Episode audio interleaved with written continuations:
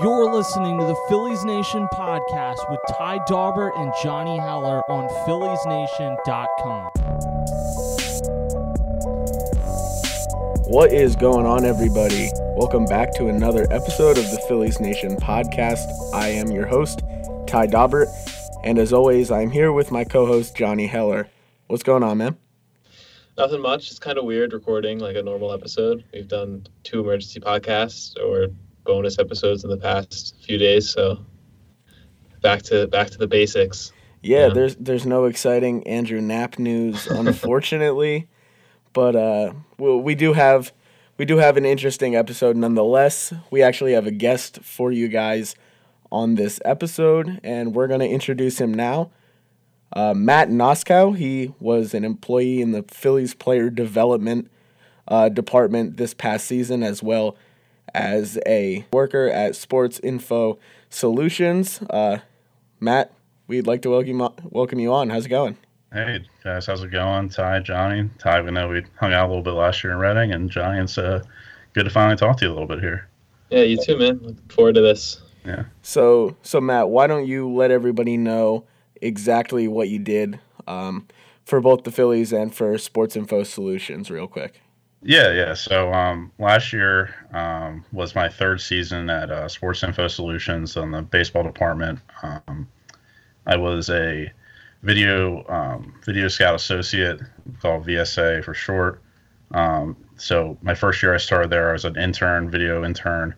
Um, just basically crunched a lot of video, hundreds of hours. Um, watched everything from majors, minors. Um, just we they have like a proprietary software there at uh, B I S, S I S. Um, it captures all aspects of the game. Um, as you guys know, and hopefully some of your audience members know about um, some of the main components that B I S collects in terms of like D R S, if you're ever on Baseball Reference, and um, they put a lot of uh, statistics out there that fan graphs and stuff use. Um, so if you ever see their logo at the bottom of fan graphs page, a lot of the data comes from them. And then I, you know, moved up into a associate role. So I did a lot of the same things, and then just helped um, go through some of the first year intern work, kind of just quality control check and stuff like that. And then this past year, um, like you mentioned, I worked for the Phillies in the player development department as a TrackMan operator. Um, so Ty saw me a lot of games in the press box, um, just using the TrackMan system, collecting data from all the pitchers uh, home for all the home games in Reading. And uh, just putting all that information in the system for the player development department, the coaching staff, and all them to use uh, to help uh, help the pitchers out and um, evaluate them and go forward from there. So that's kind of a little background on my experience in the baseball industry here. Yeah, so whenever De- I, Derek Hall was usually the guy for Reading this season that hit absolute tanks. So when yeah. Derek Hall would hit one over the Reading Eagle sign in right field in uh, in First Energy Stadium, I would, I and the other reporters that would that would be in Reading, uh, Matt was the guy we'd hound immediately to let us know what the distance was so we could tweet it out. Yeah, it was uh, it was pretty funny. It was like between you and um, typically Mike Drago, who was reporting for the Reading Eagle, um, would always kind of just look my way, like kind of shortly at, thereafter, and if hopefully the TrackMan system was able to pick it up, you know, they would just ask for what the you know the you know batted ball speed was, or how, how what the estimated distance was, or what we got on it. Because uh, as you mentioned, Derek Hall hit a couple, hit multiple bombs, especially over that right field fence and out. Um, he hit one so far, I think it landed in the street there. I forget what the road was. Um, it, it actually hit the, if it would have gone further, if it didn't hit the power lines um, right right outside the stadium. But yeah, he he's got some massive power, and it was always a show when you could get some numbers from him. I think now we're going to get into the main reason that we're having Matt on this podcast today. Uh, the winter meetings are coming up. I believe that they start this upcoming Sunday um, mm-hmm. in San Diego. And Matt will be attending the winter meetings, and he's he's been at the last few winter meetings. So, Matt, uh, why don't you tell us what uh, winter meetings you've been at before and what you kind of expect to get out of this one based on your experiences. Yeah, so um, I've been going to the winter meetings since I think two thousand sixteen was my first time going. I was actually kind of finding out about it, and um, I had graduated college in two thousand sixteen, so I was looking to get into the baseball industry, and I, you know, heard that you got to go to the winter meetings to kind of break in and interview, and um, that's where you can get in front of a bunch of people who work in front of the front office and whatnot. So um, I went out there in two thousand sixteen, which was in uh, Maryland, or close to D C at National Harbor, and um, like I said, then the following year was in Florida, and then last year was in Vegas, and this year was in San Diego. Um, but yeah, flying out there, um, interviewing for teams. So I've been um, had a couple of different interviews. I've been trying to focus on um, baseball ops and player development jobs, and I've had a lot more interviews in terms of uh, player development jobs. So have a couple scheduled interviews out there. Had a couple phone interviews already. Um, a lot of people in my shoes, um, guys that I worked with at B I S, and other people who've worked at other companies like B I S or have worked in, in the industry. It's there's a high it's a high turnover rate, and you constantly have to be um, getting in front of people, networking, and um, trying to go out there and put your best foot forward, and, you know, interview with these teams to, you know, travel with their minor league affiliates for the year and working for them, and, you know, recording their video and helping their coaching staff and um, helping their players out. So that's pretty much what I'm going out there to do is interview, meet up with some people that I obviously have worked with in the industry, and Um, some pe- and guys that I've worked with at B I S, and other people I've met throughout my time uh, working in baseball. Okay. So, so what do you, um, what would you say the uh, experience is like for a a job seeker like you um, have have been in the past, and uh, and will be as well this year, uh, as compared to a player uh, or an agent that are looking to discuss making a deal with a team, or perhaps teams working with other teams to make a big trade, as this is kind of the big, uh, one of the bigger moments of the offseason and free agency? Right. Yeah. So I would like to say there's like two, almost like two different types of job seekers. Um, if you're like me, who's looking to work in player development and, and baseball ops, you kind of have like a, uh, you're kind of on your own mentality. It's, um, You're you're doing a lot of reaching out to people in the organization you're, um, who might be, you know, able to talk to you about the, you know, hiring process, and you're not going to like their um, human resources department. The typically baseball ops and um, player development kind of have their own internal hiring processes, and you're trying to get in front of those individuals. And then you have um, going on there the other part of the job seekers, which go through the um, typically go through the uh, what they call the P B E O. Um, professional baseball employment opportunities job fair. Uh, I did that my first year because, again, I didn't really know what was going on. And um, a lot of those are for sales jobs, marketing, um, different like crew um, that goes along. Like, it can be for minor league baseball, major league baseball, but primarily minor league um, for people who are just trying to break into the industry, get some experience um, and learn about the game from that perspective. So, um, from, so there, there, there's a job fair that goes on. There's a, they have a whole um, sort of thing that they do, process they go through. But then for me, it's more like the past like month and a half or so since the end of the season, I've been reaching out to people in the organizations, um, looking for either just information about their positions, uh, if I'm qualified for it, then if I am, they'll send me some information, whether or not they're hiring or not.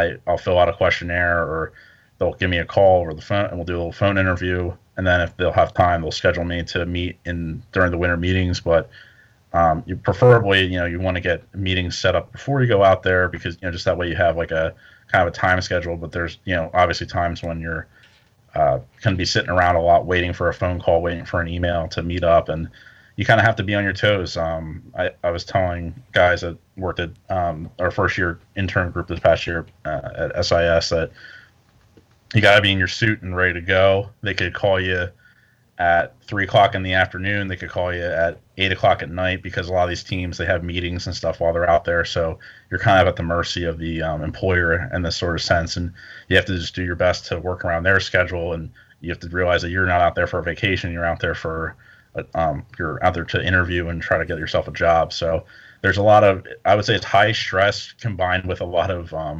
waiting around and kind of like just making sure you're not, you're ready to roll at any specific point, um, compared to like an agent and the um, uh, the teams and stuff like that. You're going to have a lot of teams that are obviously having meetings out there. Agents are trying to lobby for their players, um, start like uh, some preliminary talks with different teams, and kind of answer some media related questions. So Uh, you're going to see a lot of, you know, contingents of um, front office staff kind of running around, like crunching numbers, probably up in their suites that they have up in their rooms. And then, you know, if they're walking, if they're walking down on like the hotel lobby floor or convention center floor, they're primarily there to like go to a different meeting or to meet the media for some sort of questions in the media area. And um, so there, there's, they have their own kind of set of stuff. And then the job seekers and all that, they're kind of working in a different side. Um, but everyone's kind of in the same, like, uh, half mile radius of like, so there's just so much baseball going on in terms of just people hiring, people looking to make multi-million dollar deals. And, you know, you're just, you're all in the thick of it in one general location, which is pretty cool. Yeah, that is pretty cool. Um, so, you know, we were wondering just like, what, what is it like, like, are you paying attention? Obviously you're there, you're interviewing and stuff, but are you paying attention to, you know, what's happening with players? Like, is there a certain buzz when a big deal goes down or, or anything like that? Yeah. Uh, yeah, of course. I'm so like, I, I'm on my phone and on Twitter pretty much ninety percent of the time I'm there. And the only time I'm not is when I'm in an interview. Um, I'm, I'm keeping track of, between like my email and my and text and phone calls, I'm I'm on Twitter. I'm just checking M L B trade rumors. And I, I have alerts on Rosenthal, um, Passan, all the guys that are out there, Heyman out there breaking news, you know. And it's funny because not only do you, you are you on your phone paying attention to that, you you're literally seeing them, and the M L B Network sets, the E S P N sets. You're, you're seeing them. You're walking by them. You see them on their phones, getting you know hitting up their sources and things like that, and I guess the first thing for me that I kind of like that I experienced with it, which kind of gave me like a, it was a, such a cool thing to be a part of, was, was my first meetings actually in two thousand sixteen. I was there when the um, Chris Sale trade uh, broke for the Red Sox and the White Sox, and I was standing in the lobby right near the M L B Network set, and like everyone starts like looking at their phones, and you hear, start hearing the buzz like Chris Sale got traded, Chris Sale got traded, and you're, everyone everyone's like looking down, looking for looking at Ken Rosenthal's page, and then you look over to your left, and he's on his phone tweeting out like a madman, and then he, then he's going on the M L B Network set. They're like prepping him to get ready, like doing his makeup real quick, and then the camera goes up and he's like he's like folks, like, you know, Chris Sale was just traded, and everyone's right there, like you have all the Red Sox fans cheering and everyone's around there, so people are definitely cognizant. I'm definitely cognizant, and as myself too, or, or everyone's really paying attention to the moves that are being made and um, everything that's going on, as well as like trying to focus on, you know, obviously like nailing a down job and um, with the team for the, the upcoming season. Yeah. So um, th- this came out from Jeff Passan yesterday. Um, we're recording on Tuesday night. So he said this on Monday, I believe. Teams and agents believe the free agent relief market is about to start moving. Aside from the early moves by Atlanta with Will Smith and Chris Martin, as well as San Diego with Drew Pomeranz, it has been pretty frozen. The winter meetings could be where relievers find homes. Do you agree with that? And um, how do you think that this winter meetings could go as opposed to some of the ones you've you've been to in the uh, in the past? Yeah. So, uh, so reading the quote, obviously, I think like you start to see some, you know, obviously a little bit of action on the free agency front, which is good because last year it really, you know, you, you signed a couple mid-tier guys first, and then it was really, really slow. Um, yeah, last year was probably for being in Vegas, everyone was wanting something big to happen. Obviously, with the Bryce Harper and Manny Machado sweepstakes, but they really didn't even.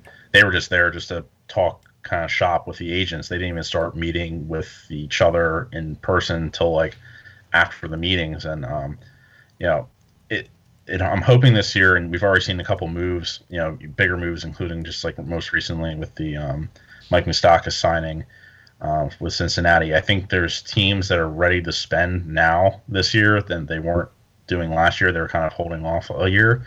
Um, so I think that. There's going to be a little bit more action in the market. I don't know that necessarily it's going to be like everyone's like flying off the shelf here, but I think that there's going to be definitely some things going on. Um, one of the big things I, I have a feeling is that, you know, because again, like I said, everyone's so close, and this is a, a time when everyone's kind of together. You're going to see a number of teams starting to talk. You know, they probably kicked around the ideas of trades and maybe some initial terms with agents, but Um, I think some of more, like you're going to start seeing maybe the frameworks of some deals being made um, in terms of trade. Uh, you could potentially see some of the uh, second-tier free agents I would call, like your D D. Gregorius or Zach Wheelers, potentially the market's teed up and a signing potentially be made. But guys like uh, Steven Strasburg and Garrett Cole, Anthony Rendon, Anthony Rendon, I'm sorry. Um, I don't know that they're going to sign at the meetings. Um, they they probably have they probably going to do the same thing that the the teams did last year, like with Bryce Harper and Machado, and kind of have the meet and greets back at the stadium, um, and then maybe sign before the holidays. But I could definitely see this being a little bit more um, action-packed in terms of signings, trades, hot rumors coming through. Um, I, I definitely have a feeling that it's going to be a little bit more quick this year than it was in years past. That's definitely good to hear, because I hope you're right. It's just last year was pretty brutal to sit through. Um, mm-hmm. And I know me and Ty have jo- both just been sitting around waiting for as many baseball moves as possible. Um, so one guy you did mention was uh, D D. Gregorius as, mm-hmm. as a mid-tier guy who could be signed. Um, and he's someone that, that the Phillies have been connected to over the past few days. Uh, mm-hmm. So so what kind of things do you think the Phillies are going to do at the winter meetings?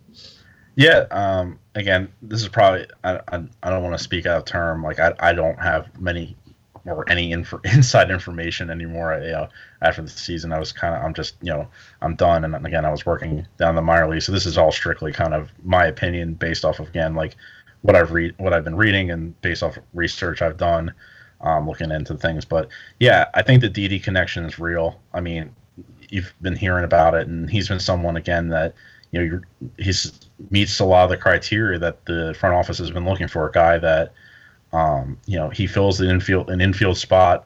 He can come in uh, left-handed bat, has some pop. Um, you know, he's a former Girardi guy. You know, there were some quotes today about his character, and he'd be a great clubhouse fit for this team. And um, you know, I, I think like that sort of move is kind of, I, I won't say a no-brainer, but again, it's it's going to come down to dollars and cents at the end of the day. And if he's looking for a three-year deal and the Phillies are looking for one and an option, depending, because of his injury history recently, um, you know, it's going to kind of come to that, you know. But I think, um, like you saw last year, they they were willing to overpay a little bit for someone they wanted, like McCutchen. Um, so that could be something that, you know, could repeat itself. Even though I don't know how much you would overpay for D D, but again, that's something that could happen. Um, I, I think, you know, they're probably going to be in on, obviously, the starting pitching market um, to varying degrees. I think you, you you can read between the lines with the the Boris connections with guys like Strasburg and Cole, and kind of figure out that they're going to be in on the market a little bit. Um, the Wheeler market, you know, rumors have been, you know, flaring up here that he's already looking at five for, he's already getting offers for five over one hundred. So, you know, you're already looking at twenty million plus a year um, for him. So it could be one of those situations where um, the Phillies, if they even are interested, because I haven't seen anything where they have been linked to him yet. It's all been kind of fan speculation. Got like um, a lot of the blogs have been pushing for someone like him, or, um, you know, if it, at some point, if you're getting to the point where you're looking at um, Zach Wheeler for twenty-five million dollars a year, um, like, you know, why aren't you looking? Why aren't you looking for Garrett Cole at thirty? You know what I mean? Um, so it could it, it, it could come down to that. Uh, the bullpen, I think they're going to address um, through some signings and some trades, moving some guys around. Um, looking at their roster right now. Um, and I know we're not, we're probably talking about the non-tender deadline later, but they have their forty-man roster right now. A lot of it is just a bunch of young relief relief arms pitching, um, which they're probably going to have to move around a little bit um, because I don't think they can roll in the season with the forty-man that they have currently constructed. And I think that they can't rely on guys like at the bottom of the forty-man to be contributors just yet. Um, I mean, they're being protected, which is good. I like a lot of the guys that they protected, and but I think that if you if they're trying to go for the playoffs this year, as they should, um, they're going to have to add some major league quality talent as well as some major league quality depth beyond just the guys that they're protecting right now. So I I think they're going to be in on a couple specific free agents, but I think they're also going to be kick, uh, cooking up some. some trades potentially that could basically be help the foundation of this team moving forward this next couple of years. Um, I, I have a quick question for both of you. Uh, yeah. It right now, it really feels like D D is the guy. What do you? What would you guys guess that he gets if he were to sign with the Phillies? Um, I I think at the beginning of the offseason, I thought it would either be like one for like seventeen or eighteen, or three for like a mid thirties, high thirties number. But after seeing Mike Moustaka get four years for sixty-four million dollars, I think it's going to be a lot higher, maybe like a four for, or sorry, three for forty-five or forty-eight. Feels high for a guy like D D, but but just seeing how, how these mid-tier guys have been getting paid uh, so far, that's right, I guess.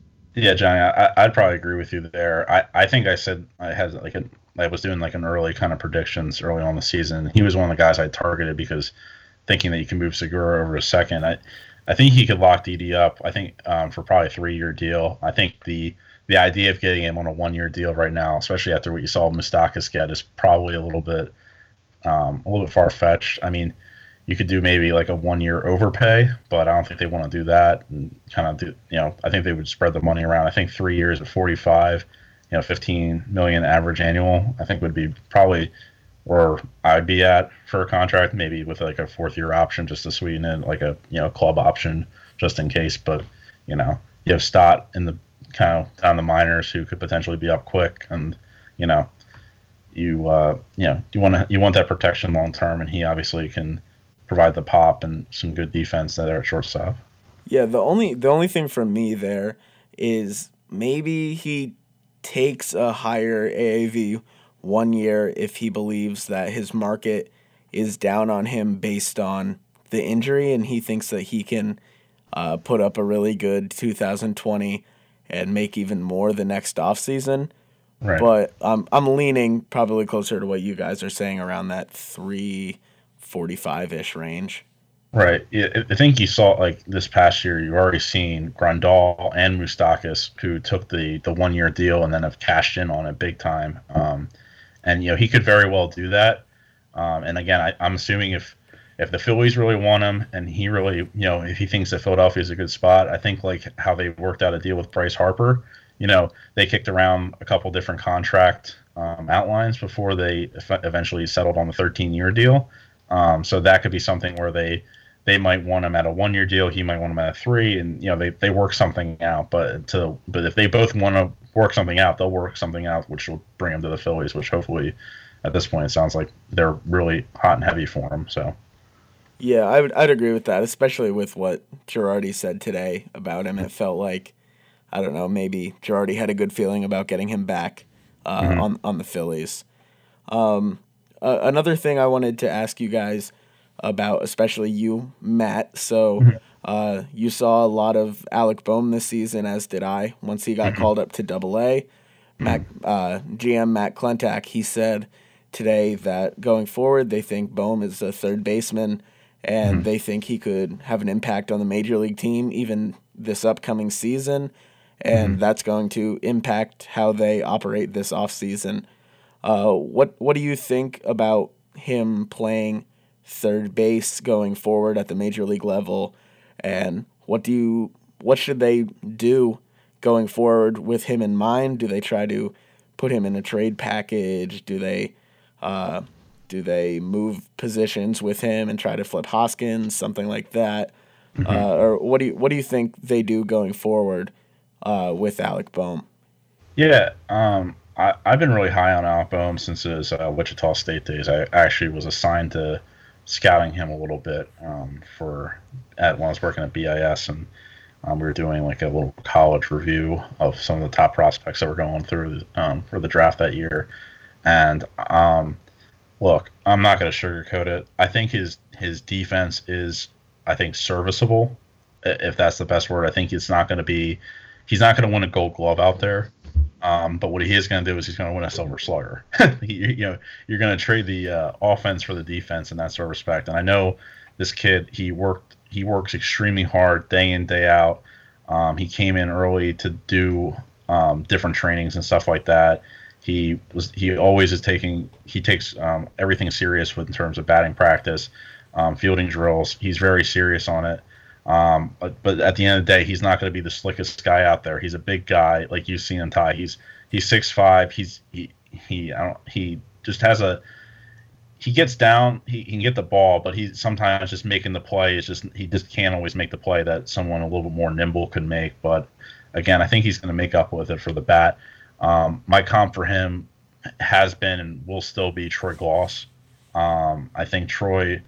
Um, I have his B R E F page pulled up. Was you know career thirty-eight WAR um, player.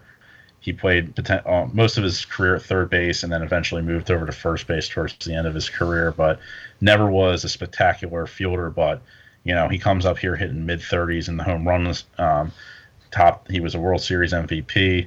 Um, you know again that's still a lofty kind of expectation for um, someone like Bohm. I mean who still hasn't broke the majors yet. But I think offensively he's he's by far he this past year at Reading he was by far the most talented player offensively, just advanced skills, um, and he just uh, like he just does it all at the plate, opposite field, straightaway like straightaway power. He just has it all. Um, I think he you know he's a foundational piece for this team.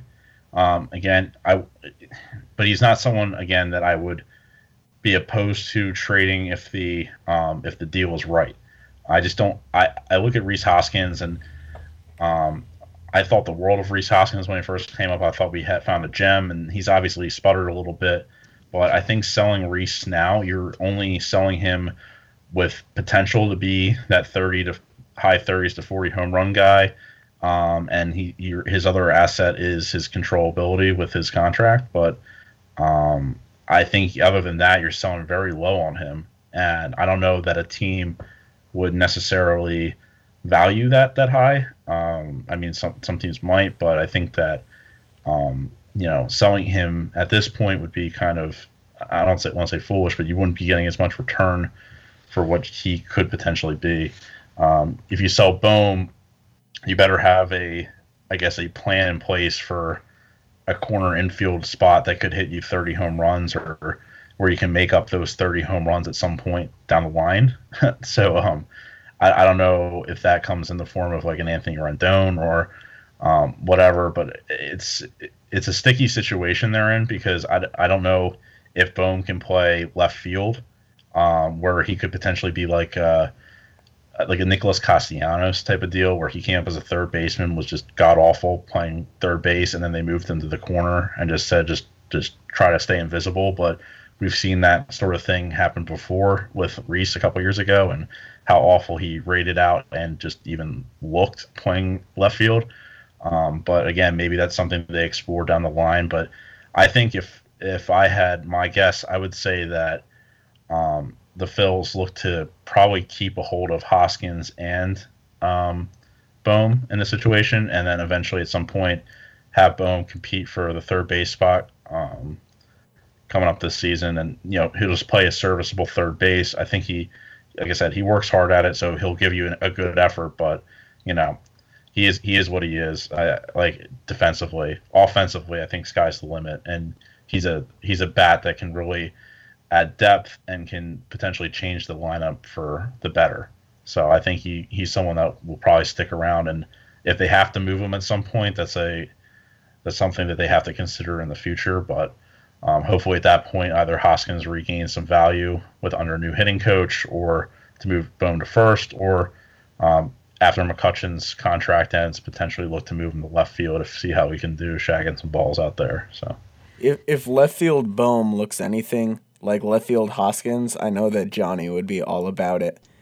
Listen, I, I live to see Rhys Hoskins play left field. It was the worst part about twenty nineteen. Is that what yeah. that he that he played first again? That he only played first. Come on. I think I think Johnny would be all for the plan of moving Bohm to first and Rhys back out to left field this season. All in, baby. Yeah, I don't know how that would work. It would it would not maximize your value, but it would no. maximize your entertainment value. Yes, and that's I, listen. That's what it's about. Like, if the Phillies aren't winning, at least entertain me. And I would say it's more likely than not that. Unless they have a great offseason, the Phillies, I don't know, third or fourth place team still. But that's off topic. Uh, I had something to ask about Bohm. What was it? Oh, if if if they see him as the, the everyday third baseman moving forward, do you guys think they'll manipulate his service time, or do you think he'll be up at the beginning of the year? I I think that if they think he's good enough to start opening day is a good spring, I think they'll call him right up um, with the like like make the opening day roster, because of how the new C B A might get rid of that kind of stuff or touch that up. And I and I, I you, you've seen it a lot. Tatis, uh, Alonso last season came right up. Um, so I, I think they'd bring him right up, and, and maybe they, you know, maybe they, they do it, but I, I don't think that they would hold him back. If if they're trying to compete, I think they'd put their best third baseman out there on opening day. Brad Miller. Yeah, I, I would agree with you, Ty. I think I think the only way he's not up to start the beginning of the year is if they make either a big move in free agency, which I don't think is likely, or B, they think that in spring training that he needs to, not necessarily for a service time issue, but I think more or less for a, they want to get him more comfortable playing third base or seeing some um, some pitching at the triple A level. You know, he you know he moved up so quickly last year, and he you know he still killed double A, but he had a point where he dipped a little bit in double A, um, but he eventually evened back out and you know finished strong at the end of the season. And he's also been playing baseball. You know, he came in early last spring. Um, it's just a timeline. He came in early last spring. He played in. Um, he started. He I think he started in Lakewood last year. Moved up quickly to um, Clearwater, and then finished the year. And so most of the year, and finished the year in Reading. So he and then he's been playing in uh, the Arizona Fall League, um, U S A Nationals, um, and then I don't know what he's doing now. But they've they've worked him consistently. He could, you know, start spring training off a little bit slow. Um, just they might like hold him back a little bit just to make sure he's not going to get hurt, or you know, give him a little bit of a break, because he's been playing baseball almost nonstop for um, since pretty much February. So that's a that's a long time to be. He he went into spring training really early too. This yeah like last yeah season. That's what I was saying. He he went in early specifically to work on de- on defense and stuff like that, and he was out there in Florida grinding doing that. So.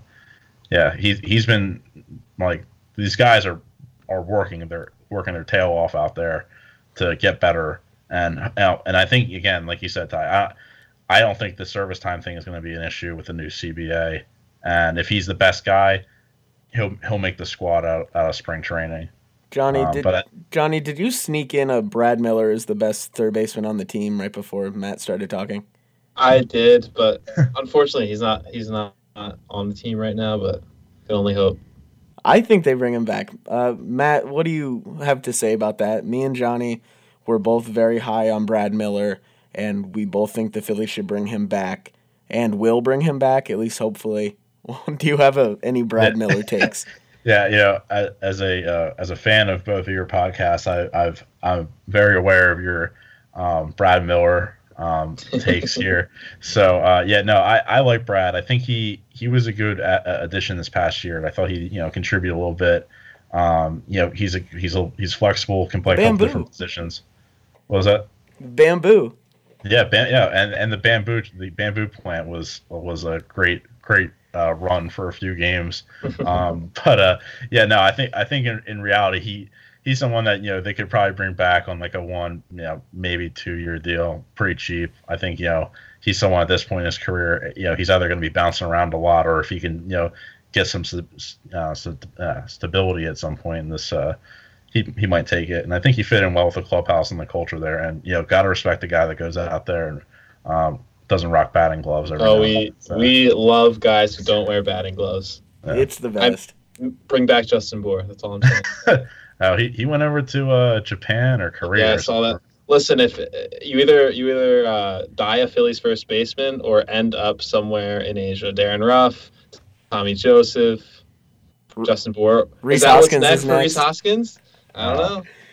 Uh, I don't know. Don't, don't jinx the man now. Oh my god. Oh. uh. I, all right, I think this is I think this is a good time for us to segue into into us talking about uh, you know, Monday's non-tender uh, deadline, eight p.m. on Monday night, each team had to decide who they were going to tender or non-tender for next season. The Phillies, as always, announced everything right at eight o'clock because they want to torture everyone who follows or covers them. Uh, so it was announced that the Phillies have uh, non-tendered Maikel Franco and Cesar Hernandez, both big faces of the Phillies rebuild that may or may not have worked, depending who you asked. Um, but yeah, what do you what do you guys have to say about Franco and and Cesar being gone? You know, Franco, one more year. Could have been M V P, you know? Dark Horse M V P candidate Mike Schmidt said that he has what it takes to become yeah. an M V P. Not once, player. Not twice. That's in baseball. Listen, Maikel Franco had the second most intentional walks in baseball this year, more than Mike Trout.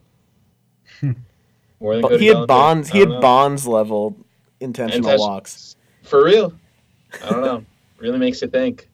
No, I mean, in seriousness, it was the right move for both guys. Uh, Cesar is fine, but at what was it, eleven point eight million? Yeah, that's, that's what just, trade rumors projected, I believe. That's just too much money. Uh, I think Gene Segura is a better hitter than Cesar Hernandez, so if you're planning on sliding Segura over and signing Gregorius for a little more than eleven point eight million dollars and A A V, then I just think that's the, the smarter move there. Uh, and then for Franco, it was just time.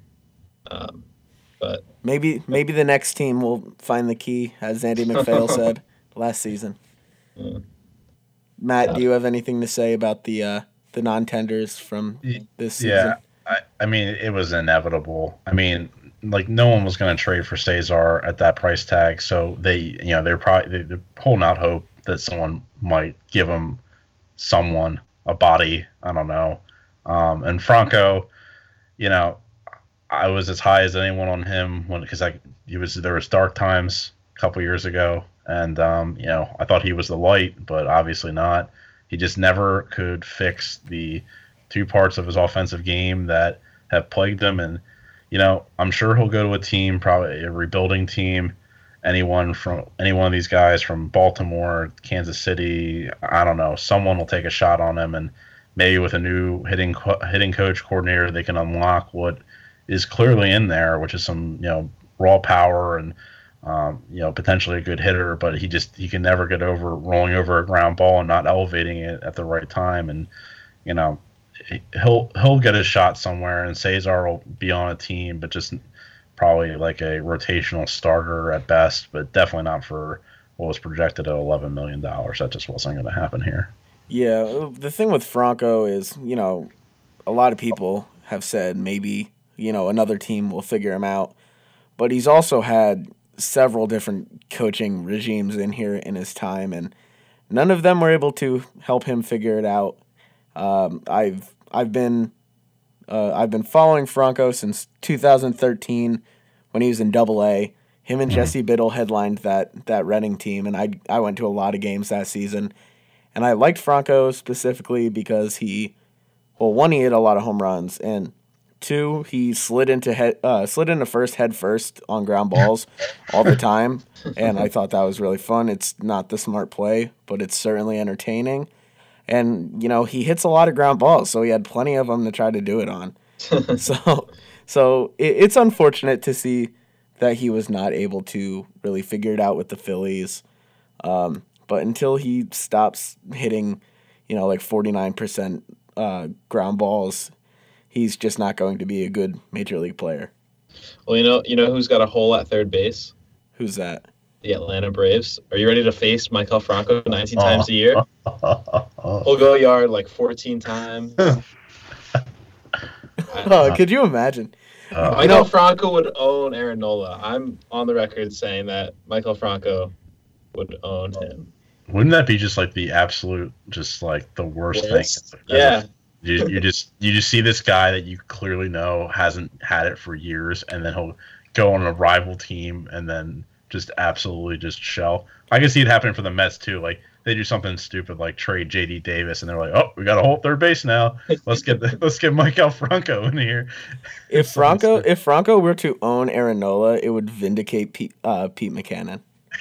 That yes, yep. Number three, because you get owned by Maikel Franco. Listen, um, Maikel, say what you want about Maikel, but he owned a lot of aces in his time. He hit Scherzer so much. I was like, no one in this lineup could ever hit Max Scherzer except for Maikel Franco. Maikel Franco and Odubel Herrera, who right. will probably not be on the team next season, but he also did own Max Scherzer for some reason. Yeah. Um. So, uh, uh, kind of playing off that, who do you guys think may be candidates to uh, fill second base or third base uh, next season? Uh, And if they go with somebody in-house, who do you think they might pick up uh, maybe for a bench spot to kind of take up that roster spot? Um, I I don't know. I mean, guys we've talked about, just like moving Segura to second and, and Gregorius at short. I don't know if they would – would they sign Donaldson? Like, they've been linked to Donaldson. Are they going to sign Donaldson? Because his he's projected to get like twenty-five million dollars a year. And if they don't want to go over the tax, that wouldn't really be smart. So I don't know. I, I mean, it, if you're asking about lesser, like, just like guys, bench guys, I mean, Brad Miller, third base. Um, we've talked about uh, Scooter Gennett, a potential guy plugging at second every once in a while. Um, Travis Shaw was uh, a non-tendered, so that's that's a guy to look at. He could probably play every day. Not that you would want him to play every day, but he could probably um, be a stopgap at third. Um, I don't know. Those are just a few names. Yeah, yeah, uh, Johnny. I was gonna. You literally took Shaw right out of my mouth there. He was a guy that I. He was. I looked at him as potentially someone you could trade for uh, last year at the deadline, because they had, you know, uh, the Brewers that is had so many just middle or corner infielders and playing at just weird positions all over the place. And Um, he was someone that was struggling mightily last year. I think part of it was due to injury. Um, and I think, but only only two or three. It was a year or two ago. I forget when.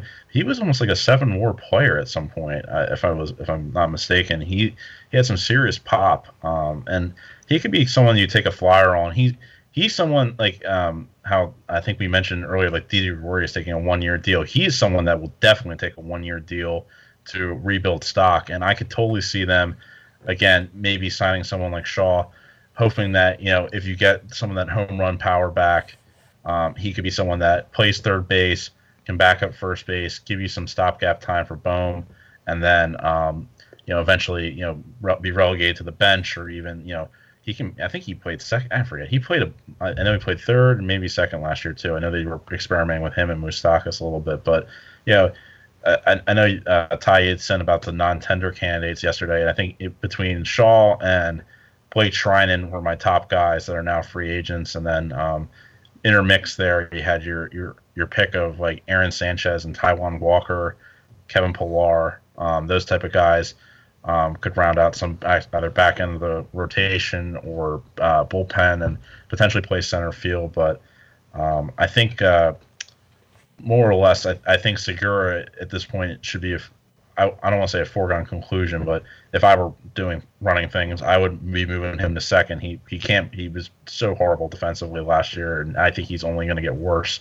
Um, and then my and then if you sign D D, my personal preference were to be playing uh, um, Kingery in center field. Um, you know, maybe platooning him with Hazley, depending whether or not they move Hazley in some sort of deal.